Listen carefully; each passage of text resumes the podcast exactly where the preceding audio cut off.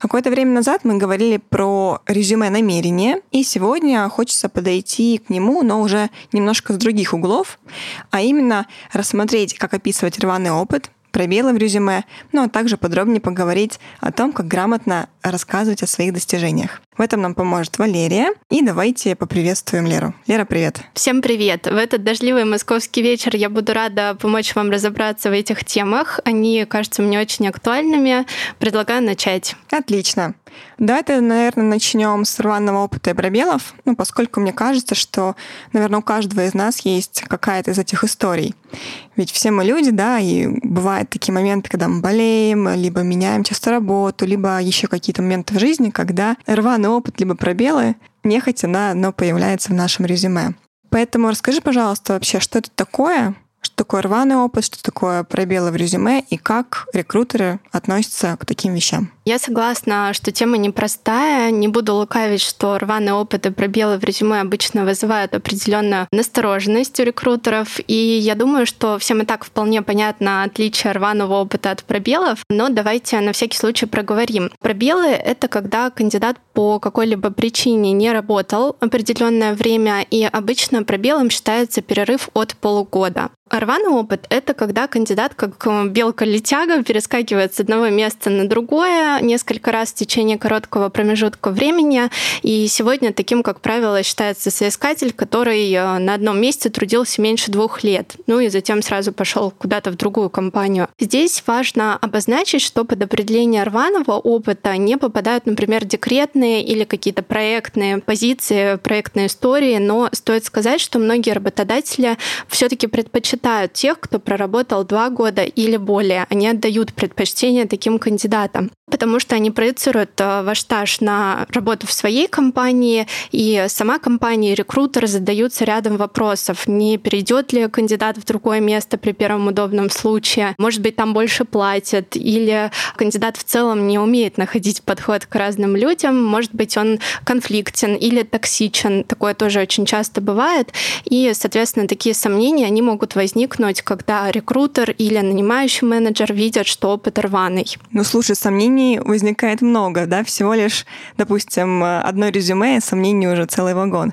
Так, а что же делать, если вдруг у нас именно такой случай? Я согласна, да, сомнений может возникнуть действительно много. Нужно уметь грамотно объяснять ситуацию, преподносить ее и раскрывать в деталях. И здесь, конечно, стоит отделить понятие рваного опыта от пробелов в резюме, поскольку вот эти два понятия, они вызывают совершенно разные возражения у рекрутеров. Давай тогда обсудим, наверное, пробелы. Мне кажется, нам проще, да, чем рваный опыт. А объясни, пожалуйста, почему возникают пробелы и как вообще их разъяснять. В целом пробелы возникают совершенно по разным причинам. Это и семейные обстоятельства, зачастую это болезнь а, самого сотрудника или его близкого родственника. Это какие-то форс-мажорные ситуации. Ну и, безусловно, прежде всего нужно четко сформулировать причину своего перерыва и, возможно, даже кратко прописать ее в резюме. Хотя я всегда говорю, что это не является обязательным, когда мы говорим о перерывах. Например, если перерыв в работе до полугода, здесь это может быть и не так необходимо. Вряд ли при грамотно составленном резюме кого-то это будет очень сильно смущать. А если вот перерыв был от года и более, то причину, наверное, прописать стоит и начать с того, что все-таки вынудило вас а, взять паузу, перерыв в карьере,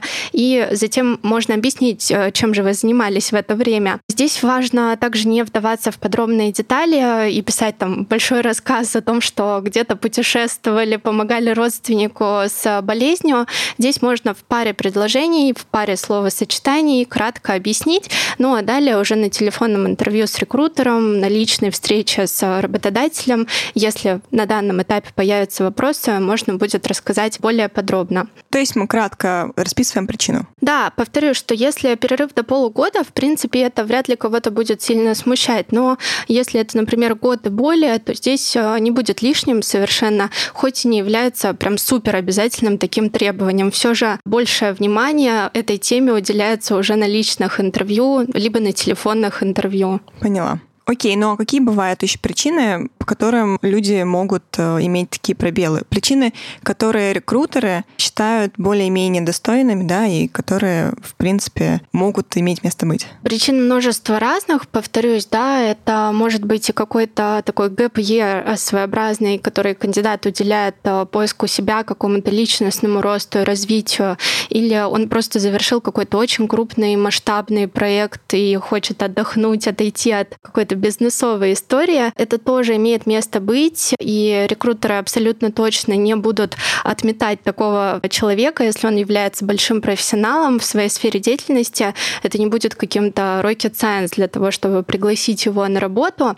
Здесь главное, наверное, понимать, что вот эту заинтересованность нужно показать. То есть э, нужно показать, что все, этот перерыв закончен, я готов приступать к работе, я замотивирован, и у меня горят глаза. Ну а у тебя есть какие-то, может быть, реальные кейсы кандидатов, в которых были большие пробелы, и которые каким-то образом смогли это объяснить работодателям, да, выигрышным для себя образом? Вообще таких кейсов довольно много, что не может не радовать, но один из таких самых ярких был около двух лет назад. Для достаточно крупной фармы я искала человека на внедрение SAP FI. Это ERP-система с определенным финансовым модулем. Роль была проектная, по длительности меньше года. Насколько помню, может быть, месяцев 8. И те мои кандидаты, которые работали на постоянных ставках, они, естественно, отказывались отказывались от этой позиции, потому что она проектная, довольно на короткий срок. И тут я нахожу на просторах Headhunter резюме кандидата с просто потрясающим опытом, супер релевантным для нашей позиции, но она не работала с 2015 года, а дело было в 2019 году, и этот перерыв был довольно значительный. Ну, ты сама понимаешь, 4 года, 4 года да, без работы. Но, насколько я помню, у нее не было объяснений каких-то в резюме, она ничего не писала там, просто закрыто 2015 годом и все. Но я все же решила ей позвонить обсудить э, все по телефону. Она поделилась, что из последней компании она ушла по семейным обстоятельствам, у нее тяжело заболела мама, нужно было за ней ухаживать, и затем почти сразу же она родила ребенка и была в декретном отпуске. Кандидат была просто потрясающая, она очень рвалась вернуться в корпоративную среду. Мой клиент, конечно же, помучил, поспрашивал меня о причинах перерыва, но согласился ее посмотреть и влюбился. Это, я считаю, идеальным кейсом, потому что и клиент нашел кандидата с горящими глазами, замотивированного, готового рвать и метать и внедрять этот SAP И кандидатка сама была рада, потому что у нее появилась шикарная возможность на довольно конкурентном рынке обойти других кандидатов и вернуться в мир крупной фармы. Ну да, это так интересно, потому что, получается, для нее это была возможность вернуться, для клиента была возможность нанять человека, который действительно хочет этим заниматься, поэтому... Да, безусловно, потому что для них вообще, в принципе, оппозиция это была достаточно болезненная, это был долгий и мучительный поиск, и тут мы находим человека готового, согласного. Я с этой кандидаткой общаюсь до сих пор. Сейчас она уже работает не на проектной, на постоянной позиции в другой компании, и все у нее здорово. Идеальное совпадение. Может быть, еще есть какие-то примеры? Или вот, например, из недавнего у меня есть клиент, э, тоже потрясающая международная компания, но штаб-квартира им не дает одобрения на штатные ставки и даже на срочные договоры, поэтому мы искали в бухгалтерию человека на ГПХ. Это договор гражданского правового характера. Естественно, у такого сотрудника нет записи в трудовой, у него есть просто договор, который он подписывает первый рабочий день и постоянно его перепродлевает. И вот такой опыт в таких случаях я все же советую указывать в резюме. По факту, конечно, он не зафиксирован в трудовой книжке, но тем не менее его можно доказать, и он не считается перерывом в работе. Поэтому смело указывайте такие компании, просто на интервью проговаривайте с рекрутером, что это была не штатная позиция, а это был договор КПХ. Я поняла. Ну, а что, если вдруг э, моя причина не попадает э, в такие вот, да, достойные в кавычках причины? Ну, в кавычках, потому что да, у каждого э, свое понятие достойных причин. Ну, допустим, я не знаю, я решила отдохнуть больше полугода, либо заняться ремонтом в квартире. Вот стоит вообще это указывать, да, делаю ремонт в квартире, или как это вообще обойти? Я думаю, что, наверное, не стоит указывать такие причины, как ремонт э, или там желание отдохнуть. Их, опять же, лучше озвучить уже на телефонном интервью. Повторю, что даже если у вас э, длительный перерыв, э, полгода, год, вот на моем примере у кандидата было 4 года перерыва, меня это не смутило, я решила ей позвонить и проговорить все лично. Вот, соответственно, здесь можно сделать вывод о том, что если в целом резюме составлено грамотно, если в целом оно продающее, раньше, то такой перерыв без обозначения каких-то причин именно в резюме, он не смутит. Скорее смутит, если вам позвонит рекрутер, начнет расспрашивать, вы ответите ему, ну, я решила отдохнуть, в принципе, сейчас тоже отдыхаю, ну, еще годик могу подождать, в принципе, поиск работы не так горит.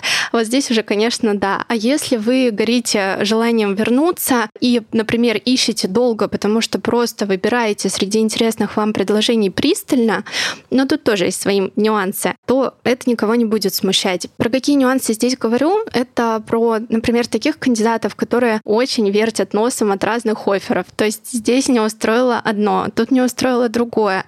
Было 10 офферов, от всех отказался. Здесь все таки наверное, нужен какой-то здравый смысл. Окей, но мне кажется, с пробелами, в принципе, разобрались, да, и главная идея, что если какие-то причины указываем, да, но если причина ремонт, отдых, все остальное, то лучше объяснить это уже по телефону либо на собеседовании. Абсолютно точно, да, я согласна с этим. Окей, ну тогда, может быть, перейдем к более, наверное, интересной теме, к рваному опыту. Что это такое и как вы, рекрутеры, относитесь к нему? С рваным опытом, наверное, все несколько сложнее, поскольку очень странно будет писать в резюме. Я меняла работу, там, не знаю, пять раз за год, потому что так и так, и везде писать свои причины. Конечно, если это проектная работа или это декретная ставка, это другое дело. И тут стоит прямо так указывать. Временная позиция, декретная ставка, так и напишите. Вообще, ваша главная задача — это попасть на собеседование и уже там проговорить все причины ухода, рассказать про них более детально и подробно. В резюме, опять же, мы очень лаконичны. Для этого нужно составить резюме грамотно и так, чтобы даже несмотря на рваный опыт, вас пригласили на встречу. Здесь важно продумать, как вы объясните работодателю частую смену мест работы. Если на то были важные объективные причины, пожалуйста, пропишите их. Это может быть э, и окончание проекта, и переезд офиса, и нестабильное положение компании, и сокращение. Остальные причины ваши личные. Не подошел коллектив, не понравился руководитель, слишком большие объемы работы. Вот это лучше объяснять на собеседовании, оставить оставить при себе. Вот слушаю тебя, и на самом деле у меня возникает такая мысль, что ну, ведь рваный опыт, по сути, он отпугивает тоже да, работодателей. И вот тут вот с какой вероятностью рекрутер действительно позвонит вам? Если вы крутой специалист или вы обладаете уникальной экспертизой, только в этом случае – Конечно, это во многом зависит от того, какой вы специалист и насколько вы востребованы в целом. Но возвращаясь к моему примеру с большой фармой и кандидатом на внедрение SAPFI, конечно, далеко не в меньшей степени сыграло роль то, что у кандидатки уже такой опыт был, и именно поэтому, несмотря на большой перерыв, я ей все же позвонила. Но не обязательно быть супер узким каким-то наикрутейшим специалистом, чтобы сгладить историю с рваным опытом и получать звонки от работодателей. Ну а что, если вдруг мне просто ну, на протяжении какого-то времени не везло с работодателями, скажем так, поэтому я часто меняла работу, вот тут вот как это объяснить? Мне не везет э, с компаниями или как? Не совсем понятно, как понять не повезло, что конкретно в работодателе не устраивало, что не подходило, почему вы все же уходили из компаний. Именно такие глубинные причины, они и будут иметь значение, то есть именно их будут копать рекрутеры на интервью. И я считаю это все же взаимовыгодным интересом. Вам ведь тоже не хочется выйти в очередную компанию и опять из нее уйти через полгода. Именно поэтому важно и для себя обозначить, э, что же все-таки повлияло на то, что вы написали заявление в конце концов. И во-вторых, честно сказать об этом на встрече. Рекрутеры все же чуть глубже видят картинку и внутреннюю кухню компании и могут определить, подойдет ли среда, культура, нанимающий менеджер конкретно данному кандидату, или он покинул прошлую компанию именно потому, что у него там менеджер был похож, грубо говоря. У меня есть э, буквально вот из сегодняшней практики пример. Я сегодня звонила кандидату под довольно стандартную позицию, у нас было с ней уже WhatsApp интервью, и у нее в резюме был отмечен последний опыт 7 месяцев в какой-то российской компании. До этого она работала в международном бизнесе. И в тот момент, когда мы начали с ней этот опыт обсуждать, оказалось, что она уже после этой компании еще две сменила. То есть это настолько рваный опыт, э, нигде она не работала больше трех месяцев. И на мои вопросы, что же все-таки ее сподвигло покинуть три компании подряд, она находила разные причины. В одной компании это был просто там российский бизнес, неподходящая ей корпоративная культура. Во второй компании это это была очень операционистская рутинная работа. В третьей компании она, в принципе, нормально себя чувствует, но хочет выходить на большие деньги. И у рекрутера возникает логичный вопрос. Угу, если я ее устрою в компанию к своему клиенту, представлю ее как кандидата, насколько велик риск того, что она снова выйдет на рынок за большими деньгами? Насколько велик риск того, что она поймет, что эта работа ей не подходит, она слишком рутинная для нее? И вот эти все риски мы проговариваем внутри себя, именно они препятствуют тому, чтобы мы показали кандидата дальше. Ну, тут э, мы снова возвращаемся к теме осознать э, свою карьерную цель, да, что тебе нужно, куда ты идешь, зачем ты идешь. Да-да, именно так. Потому что если ты не понимаешь, то будет э, именно как история из примера. А вот может такой автоп э, небольшой? Что такое WhatsApp-интервью? WhatsApp-интервью — это интервью по WhatsApp-видео, которое мы очень часто практикуем с нашими кандидатами в период пандемии. Это аналог Zoom, довольно простой способ связаться, например, не на самые большие роли, да, не на какие-то топовые mm-hmm. позиции, и вообще, в принципе, оперативно иметь видеосвязь с кандидатом. То есть, если вдруг тебе рекрутер звонит на видео, не пугаться, да? Все хорошо. Мы, конечно же, проговариваем это с кандидатами перед тем, как назначаем встречу, да, какой вариант им больше всего удобен, Zoom или WhatsApp видео. И зачастую это действительно WhatsApp видео, хотя угу. картинка в Zoom гораздо более качественная. Ну, в общем, вау, пандемия вносит свои коррективы, да? Еще раньше, наверное, люди бы о таком а, даже не подумали. Я думаю, что ты права. Слушай, ну, я думаю, что это были очень ценные советы, да. Ну, а что тут еще, да, дополнительно посоветовать? Да, можно, наверное, просто подвести итог. Э, да, если мы говорим о пробелах, э, то здесь до полугода пробел, он вряд ли смутит кого-либо, поэтому можете не переживать за свое резюме. Обратите внимание на то, как оно в целом составлено, отражены ли там достижения, все ли там корректно указано, расписано по буллетам. Если это, допустим, перерыв больше года, вы можете указать причину, если она каким-то образом образом да, соотносится с бизнес-средой. Например, что это были какие-то семейные обстоятельства. Повторю, что какие-то вот супер личные причины здесь, наверное, прописывать не стоит, что вы там ушли в горы или уехали на Мальдивы на белый песочек. Вряд ли это повлияет да, на решение рекрутера, звонить вам или нет. Если мы говорим про рваный опыт, я все-таки придерживаюсь того, чтобы прописывать причину ухода из компании вкратце.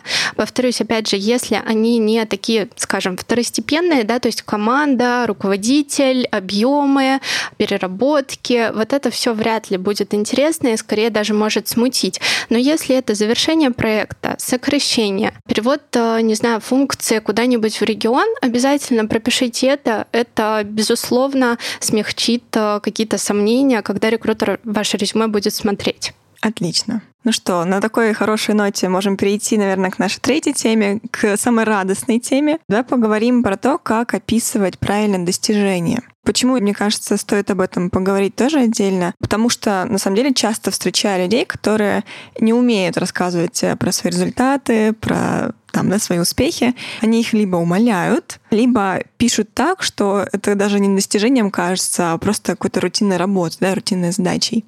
Вот тут вот давай попытаемся разобраться, есть ли, может быть, какая-то схема, либо какой-то пример того, как это делать правильно в резюме. Да, конечно. Кстати, вот с этим очень помогают карьерные консультанты.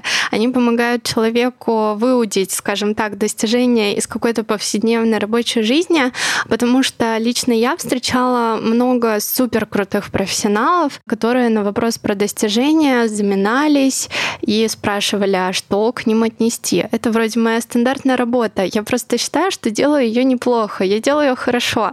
Но на самом деле это что-то большее, да, это действительно те проекты автоматизации, оптимизации, которые человек лидировал или просто в них участвовал, которые обязательно нужно и отразить в резюме, и потом продавать на интервью, безусловно. Если мы говорим про то, как их лучше продавать, презентовать, прописывать, то здесь, в принципе, подходит стандартная схема. Мы сначала берем и отвечаем на вопрос, что конкретно было сделано, затем мы пишем, какого результата добились. И если это повлияло на бизнес компании, то как именно, да, что удалось реализовать, что удалось решить э, этим достижением в части бизнеса. И здесь крайне желательно, если возможно, отразить это в цифрах. И за какой период времени вы этого добились. Это, наверное, такой последний заключительный вариант. Что бы я посоветовала как человек, который почти год назад прошел тренинг по интервьюированию по компетенциям, наверное, обратить внимание на то, чтобы ваши достижения решения были отражены с позиции «я». То есть не мы, не моя команда, не наша компания, а конкретно я оптимизировал учет, конкретно я прописал политику по какому-либо участку. Вы извините, что я на свою тему и на свой рынок это все отражаю, мне просто, наверное, здесь попроще. И, соответственно, самое главное, да, говорить с я позиции, говорить о конкретных примерах, чтобы они были очень желательно за последние несколько лет, хотя бы 2-3 года, вот эта история, она очень продаваемая. Если есть желание отразить достижения во всех местах работы, это будет, опять же, только плюсом для вас. Потому что если, например, последний опыт был не релевантен по индустрии, а вот предыдущий был релевантен той компании, в которую вы сейчас претендуете, то, конечно, достижения на том месте работы, они тоже будут оцениваться, они тоже будут приниматься во внимание и тоже будут важны для работодателя. А о чем вообще можно писать? Достижение — это вот что, к примеру, может быть? Возьму, наверное, пример со своего рынка. Для главных бухгалтеров, для замов это, например, возмещение НДС из бюджета на определенную сумму. И обычно эту сумму называют на интервью. Для селзов, я так предполагаю, например, там, не знаю, за полгода увеличил количество новых клиентов в два раза, и прибыль от этих клиентов составила 5% от годового оборота компании. Либо, например, за три месяца разработал и запустил рекламную кампанию, с помощью которой продажи основного продукта выросли на 40%. Опять же, вот э, пример моей кандидатки SAP внедрила SAP реализовала этот проект, прописывала технические задания IT-специалистам, впоследствии внедрила этот модуль, и он там заработал. Вот, примерно так. Угу. Ну а если, допустим, ты руководитель, то как лучше здесь писать о достижениях? Ведь достижения руководителя это не только твои личные, но и командные какие-то. Безусловно, мне кажется, что стоит отражать их совместно со своими личными достижениями. Просто когда вы уже переходите на стадию управления командой, каким-то коллективом, стоит о нем писать тоже, если следующая роль, на которую вы претендуете, будет э, руководящая. Например, можно написать там про себя, вот пример мы с тобой уже обсудили, и след следом написать, что возглавлял команду там, из пяти сотрудников, которая в течение года перевыполнила план по продажам на, там, не знаю, 150%. Это тоже, безусловно, достижение. То есть менеджерить команду успешных сотрудников — это тоже сложная задача, это тоже отдельная компетенция, и она тоже будет оцениваться, если позиция, опять же, да, на которую вы претендуете, это менеджерская какая тоже роль. А теперь немножко такой оборотный вопрос. Допустим, мы пишем достижения, и как понять, что какие-то достижения не достижения? Ну, допустим, возможно, в твоей практике ты смотрела резюме и видела, что люди там пишут из серии там «сходил на рабочую кухню три раза за день». Ну, естественно, я утрирую, но, возможно, есть какие-то достижения, которые все таки да, не в эту графу вписываются. Слушай, у меня вот э, прямо наболевшем, да, среди моих кандидатов, это, например, может быть история э, с архивированием документации. Как ни странно, я пару пару раз действительно видела, когда это выписывают в достижения, и это, ну, кажется странным, потому что это не какая-то амбициозная задача, ее нельзя никак оценить, нельзя ее как-то измерить. Ну и, в общем-то, такие вещи лучше туда не писать. А все-таки достижения — это больше про то, что вы лидировали или в чем активно участвовали. И нужно быть всегда готовым рассказать про это в конкретике. Да, вот я пошел к своему руководителю и сказал ему о том, что тот процесс, который есть сейчас, он работает неэффективно. И я пришел к нему с решением. Я сказал, дорогой руководитель, давай я напишу техническое задание нашим айтишникам, мы с тобой каким-то образом автоматизируем работу на этом участке, и я буду на 30% меньше рабочего времени уделять вот этому блоку. И руководитель говорит, да, конечно, давай, ну вот только ты сам все на себе тяни.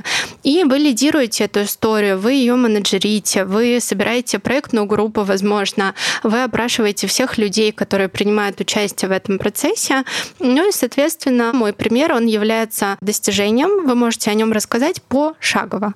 Да? То есть рассказать, что конкретно вы сделали, какой результат это принесло, как вам это далось и что в итоге получилось из этого. Рассказывать об этом уже можно на собеседовании. Да, безусловно. Опять же, вот на примере моего достижения можно, в принципе, прописать его в резюме, да, то есть автоматизировал работу на участке таком-то, благодаря чему сократил количество рабочего времени, затрачиваемого сотрудником на этом блоке на 30%. Угу. Звучит очень смартово, по-моему. Да, и звучит на самом деле очень цепляюще. Угу. Очень здорово. Да, вообще цифры, прописанные в достижениях, они очень всегда цепляют глаз. И, конечно, в этом случае, наверное, проще коллегам, например, из sales направления, чем бухгалтерам. Но у бухгалтерии тоже все можно померить. В принципе, у финансов тем более. Вот. И я призываю всех, э, когда возможно, когда есть э, действительно какая-то измеримая история, обязательно прописать в цифрах. Спасибо большое.